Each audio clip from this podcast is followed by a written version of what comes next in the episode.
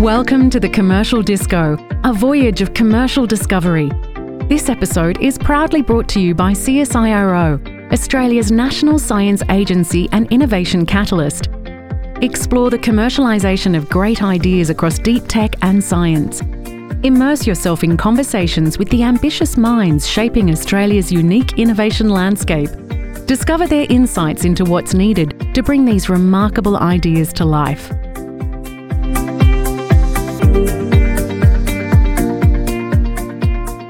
Hello and welcome to the Commercial Disco. I'm James Riley, Editorial Director at innovationoz.com. Today I'm talking to Hon-Weng Chong, the founder and CEO of Cortical Labs. Welcome, Hon. Hi, James. Thanks for having me on the show. Okay, we are going to jump straight into the tech and we'll probably come back to some business and uh, policy questions. But Cortical Labs and your team at Cortical Labs have trained human brain cells on a computer chip to play Pong as a first out use case. So let's just step us through that. Yep. What are you doing? All right. So let's take a few steps back and we can say that there's currently a race to build artificial generalized intelligence, right? So OpenAI, DeepMind, they've all been trying to do this. DeepMind was primarily doing it via reinforcement learning, OpenAI with GPTs and large language models but they're all sort of silicon based. And uh, our approach at Cortical Labs was to go back and sort of observe nature. And if you think about it, the only sort of generalizable intelligence that we kind of know of that we think is feasible, biological in nature. So a dog, a cat, human, you know, an octopus, all possess the ability to have very good world models, manipulation of uh, the environment, the real time aspect of the information processing and action uh, led us down this path of thinking about could we use neurons, which are the basic building blocks of brains and the nervous system, as the base unit for intelligence computation. So the way we do this, and we started out doing this with mice. So we had an experiment about three, four years back where we sacrificed some embryonic mice. We removed the brain, removed the coating, the outside, the meninges, and then disassociated the neurons. So from the brain, we can shake it in a bath of trypsin and that breaks down the connective tissue and you end up with a soup of neurons. We then take those neurons and we put them in a computing chip. Now, neurons, when they want to send a message to one another, communicate via electrical impulses. So because it's sitting on a computing chip, we actually can see when the neurons are talking to one another. And these chips are also interesting because we can deliver a bit of a voltage or a stimulation to them. So if you have the ability to read and you have the ability to write, you now have input output into a biological material that had we not interrupted the natural development process would have turned into a brain. And so what we then did was we said, okay, we're putting this in the computer chip. We can see when they're firing their activity. We can also provide a stimulation back to them. What if we closed the loop? What if we took the outputs of these neurons, put them into a computer program that interpreted the actions of these neurons in a simulation program affected the simulation and then the outputs of that go back into the neurons so you get a full closed loop environment. And so we did that and as any classic reinforcement learning or control systems theory people will tell you the hello world of that space is pong so we set about trying to show that these neurons when put into a closed loop system that could control the paddle and observe the actions of moving the paddle in relation to a ball moving in a space could learn to actually move the paddle to intercept the ball and, and keep the game in motion. So we did that, and it turned out that you also needed an extra piece to that puzzle, which is how do you reinforce a behavior that you want, which is moving the paddle to hit the ball rather than not bothering and missing it. And so this is where we used a theoretical framework developed by Professor Carl Friston at UCL called the free energy principle, which posits that all biological systems are essentially Bayesian generative machines that we're predicting ahead of time what the world is and using our observation for confirmation and our ability to manipulate these environments as a way of experimenting and building our hypotheses of the world. So based on that theory, if these biological systems are trying to get very good at predicting the world, we thought that if we could actually make the world more predictable because we don't have the ability, unlike in an artificial neural network, to change the weights of these neurons. if they did the desirable thing, which is move the paddle to hit the ball, and we gave them a predictable stimulus, it would make the world more predictable, and that would be a good thing. And if they missed the ball, we would feed them unpredictable information, and that would cause them to not do that. So it turns out by having these two push and pull signals, we were able to start to get the neurons to uh, play the game. And this was the world first that we showed. And this was published, I think, in 2022 in the journal Neuron. And so that was the interesting sort of discovery. But alongside that, we also said, what if we didn't have to use mice and we could do them from stem cells? So adult induced pluripotent stem cells. And it turned out that that was actually a really great opportunity to sort of test some ideas. And we found that the human cells actually had better performance than the mice cells. And there was a secondary side effect of that, which is the fact that there's a lot of work that already exists in the human stem cell line, particularly looking at disease conditions. So the side effect of what we were doing with these human stem cells was also the ability to start thinking about drug discovery and disease modeling with the tech that we were building. So that's uh, what we did in a nutshell, a rather large one, that is. Okay. I have many questions. Yep. That's incredible for a start. Thank you. Let's start, start with that. It also sounds very digital, very binary. It's an organic material, but it's still got this off on characteristic, which is amazing. 100%. And that's actually one of the hardest things is the fact that it's actually not binary, it's actually analog. So this is an analog computing system that has to be translated into digital binary form and back again. And so this is, you know, a challenge that we're working on at the moment as well internally in the company. Okay, I want to talk to you about the company in just a moment. But before we get there, what was the journey to get to the point where you start the company? Like your academic background and then landing at the front door of starting this new company? Yeah, so my background actually is in medicine. So I studied medicine at University of Melbourne, did some research fellowship at Johns Hopkins, I actually worked as a resident for about two years, intern and resident. But then uh, my startup journey actually started out in my final year of medical school, where I entered into a Microsoft competition called the Imagine Cup, won a $75,000 grant for an idea, which was, you know, you could rebuild a digital stethoscope that you could plug into your smartphone. That was in the US or Australia? That was in Australia. Right. Yeah. Okay. Amazing. So this was way back in, I think, 20, 2012. And this was even before medtech was a thing. So I did that, you know, I was able to actually build a startup around that. So I was the founder and CTO of a startup called CliniCloud, where we had raised about a $5 million round and we had product in FDA and CE certified and we were selling to Best Buy and so forth.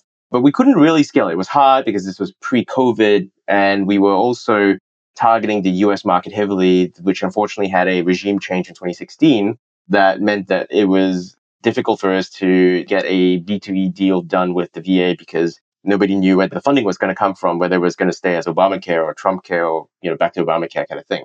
So now, you know, we fast forward to about 2018, 2017, 2018 was a bit of a terrible couple of years because we had no idea we were burning cash. And then around 2018, I decided to close down that business. And while that was happening, I was very interested in the first AI spring that happened. And uh, you may recall was the uh, hot dog or not moment where everything was a convolutional neural network and you could do image recognition and so forth. But I didn't want to do another convolutional neural net for X company. It's the same thing, which is what's happening right now, where if you're an LLM for X or you, you know, you're a ChatGPT wrapper, you would be dead if they decided that they were going to do something to eat your product. So I somehow came across an article that was written by Demis Hassabis in 2017 in the journal Neuron, where he advocated for the machine learning and AI community to re-engage with neuroscience because that's where all the initial innovations had started from. I mean, we call them artificial neural networks because we believe that's what the neurons were doing.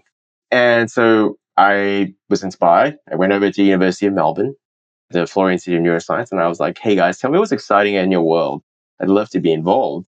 And they were telling me about this gadget, this innovation that had been, you know, developed about a decade earlier called the multi-electrode array, where you can read the electrical activity from the neurons and you can also provide a stim.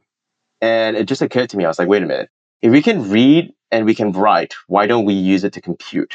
And that was where the idea of Cortical Labs came from. And um, I started out the company thinking that I could build a biological computer. Uh, and I mean, how hard could it be? And I'm still here trying to figure out the, the mysteries of how the neurons are computing. So, Cortical Labs, you obviously founded. What's the kind of mission statement? Is this a brain computer interface, or is it storage, or is it literally a processor? Where do you see the technology going?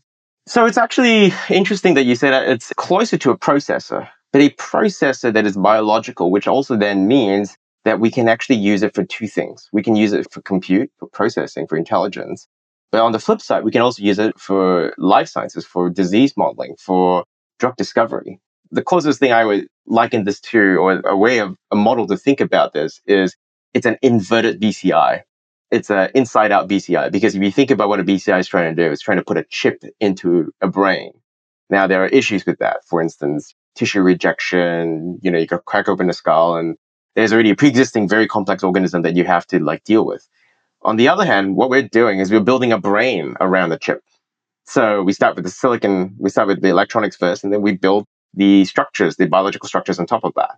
And we think that's actually a better way of trying to understand how these systems work because you're starting with a simpler model. Kind of like when you're doing mathematics, you don't start with a quartic or cubic equation, you start with a linear equation, and then you build your understanding up along the way. This is not meant to be a diversion, but there must have been a lot of conversations about the ethics involved here. And what does this actually mean if you're using stem cell biological material, a biological life, yep. and then it's classified as a processor? How do you look at that? Yeah, I think it's a really interesting question and stuff that we've been thinking about as well. And the reason why we heavily engage with the bioethics community is because it's a conversation that needs to be continuously had, right? You know, people who spend a lot more time thinking about this, the ramifications, the side effects, the benefits of this kind of technology. So there are ethical questions that need to be asked, and these need to be balanced against the use cases, right? What are we using this for? Is this an ethical outcome? The reason for saying why I think it is is because regardless of whether we do this or not, people are growing neural stem cells in labs for drug discovery you know, that's how we use it for modeling disease conditions that are very rare, very hard to test on living patients because it would be unethical if we did it on these living patients. So we don't think it's actually beyond that to say, hey, you know what? Maybe we can use the same system, the same methodologies that we're using for drug discovery and testing for computation. Can we start using them to do basic intelligence and automation tasks kind of thing?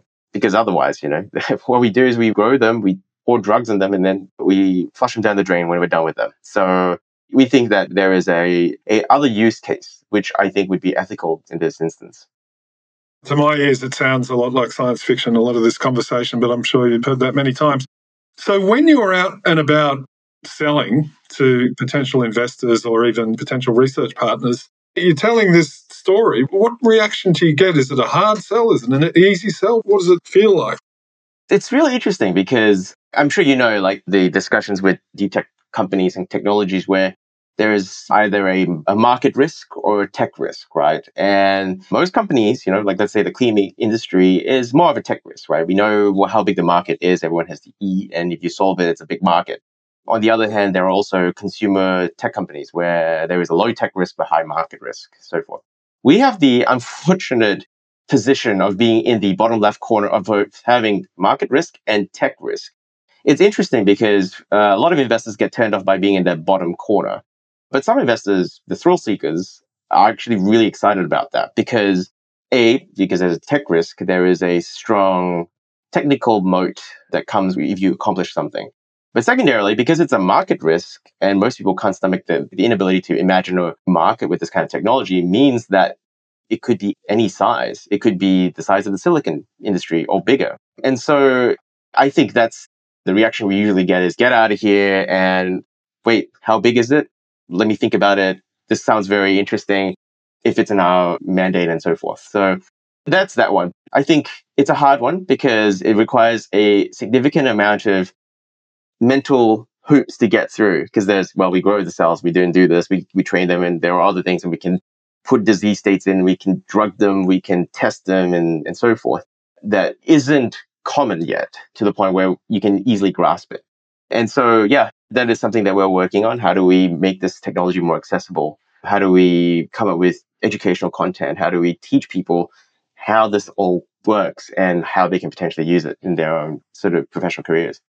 Quite amazing. I'm talking to Hon Weng Chong, the founder and chief executive officer at Cortical Labs. Hon, just before we hit the record button, you were telling me about a trip to San Francisco where you've bumped into that reporting legend, Robert Scoble. Yep. So just talk me through that again. That was quite incredible. Yeah, it, it is quite a fascinating turn of events. So I got to San Francisco, so I was a little bit delayed in my flight because I missed it and, and I got in.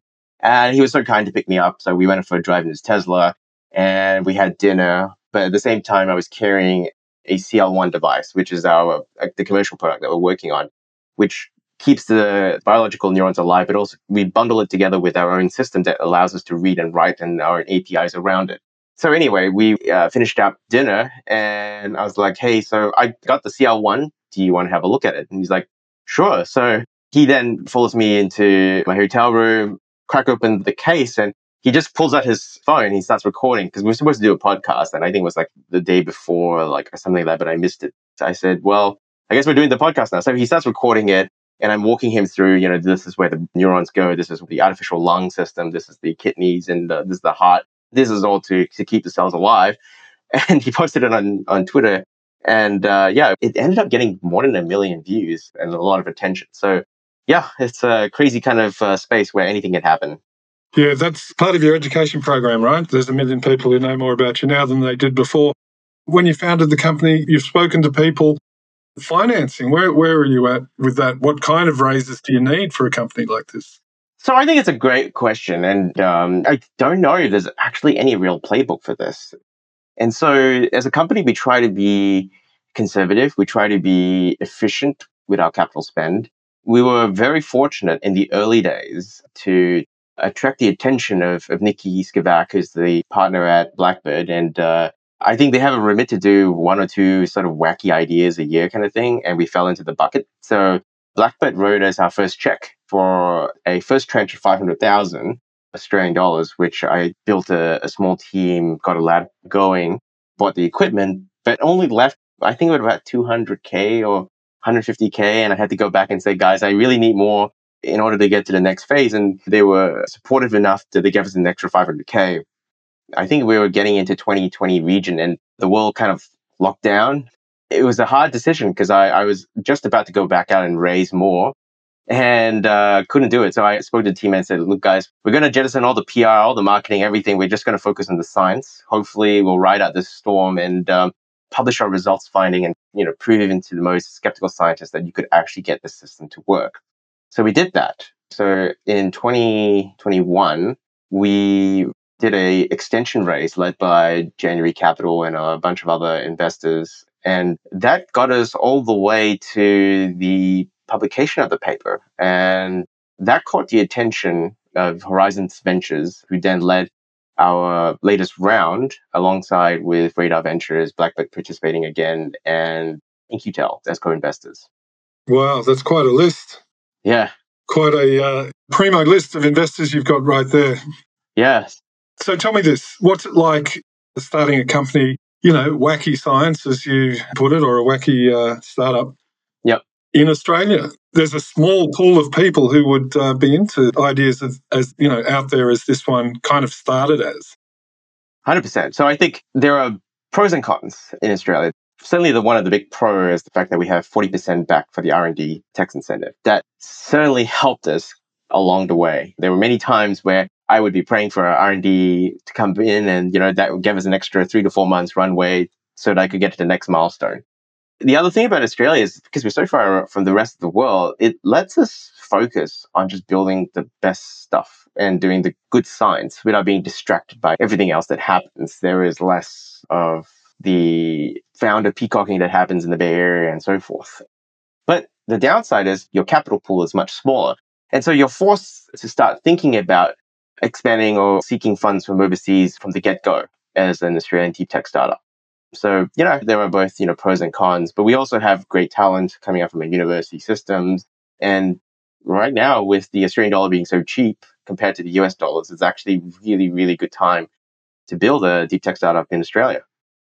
So let's talk about the, the government support. You've talked about the R&D tax incentive being critical to helping your funding runway, but what else do you look at government for, or you don't really look at the government? What are, what are the things that help? What are the things that don't help? Are you able to get access to talent easily from overseas? What are some of the issues that you face that are impacted by government policy?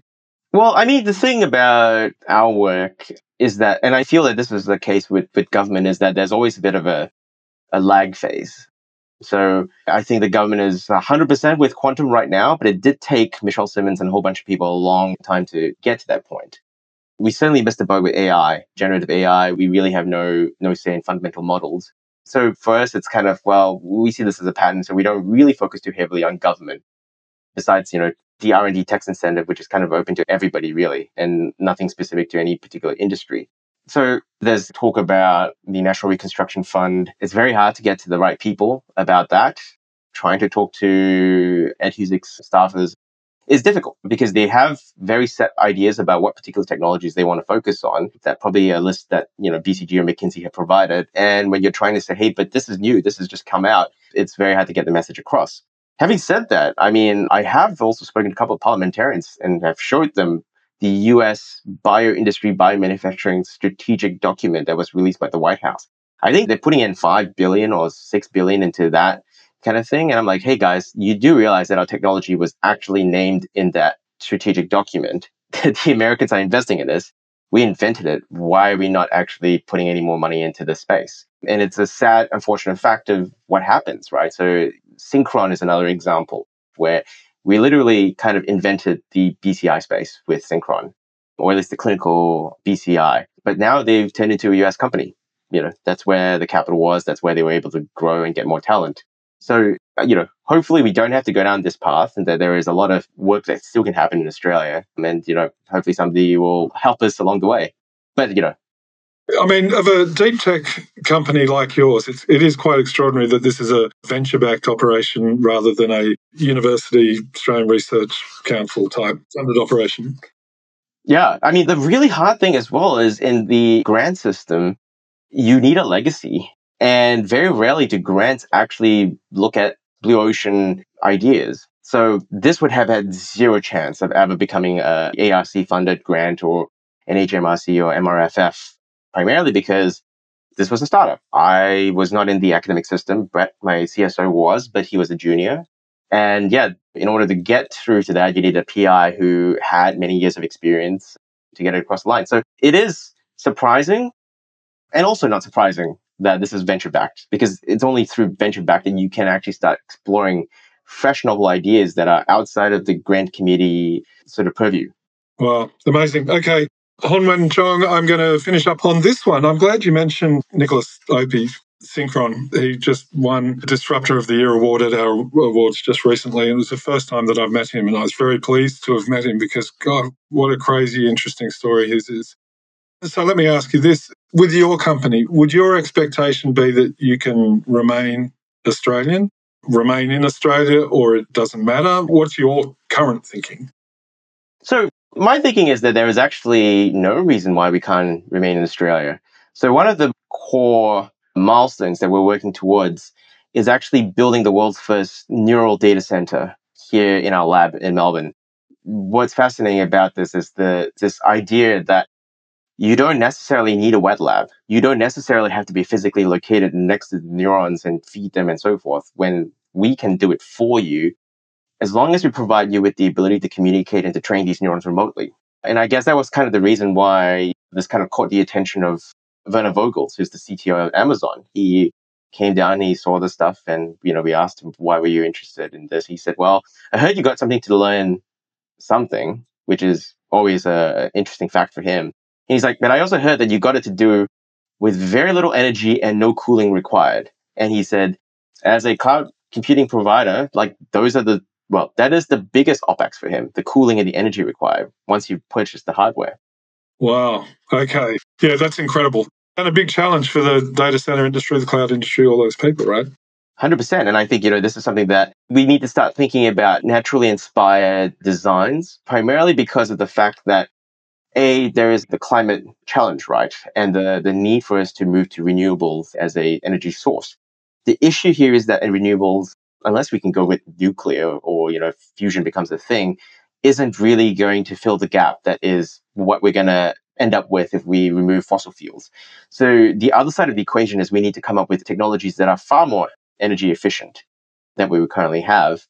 Intelligence AI isn't going anywhere. So what we really need are AI systems or intelligence systems that sip the fractional energy that current GPUs are doing. And I think, you know, biology may have the answer for that. Wow, what an amazing conversation, Hon. Thank you so much for joining us here on the Commercial Disco. We will certainly be watching with interest as you progress the tech and the company. Thank you, James. For joining us on this episode of the Commercial Disco podcast, proudly brought to you by CSIRO. Don't forget to like, subscribe, and leave a review wherever you heard us. For the latest on tech, innovation, and public policy, visit innovationoz.com. And stay connected with us on social media to ask questions or suggest future guests. Until next time, this is the Commercial Disco wishing you an inspired week ahead.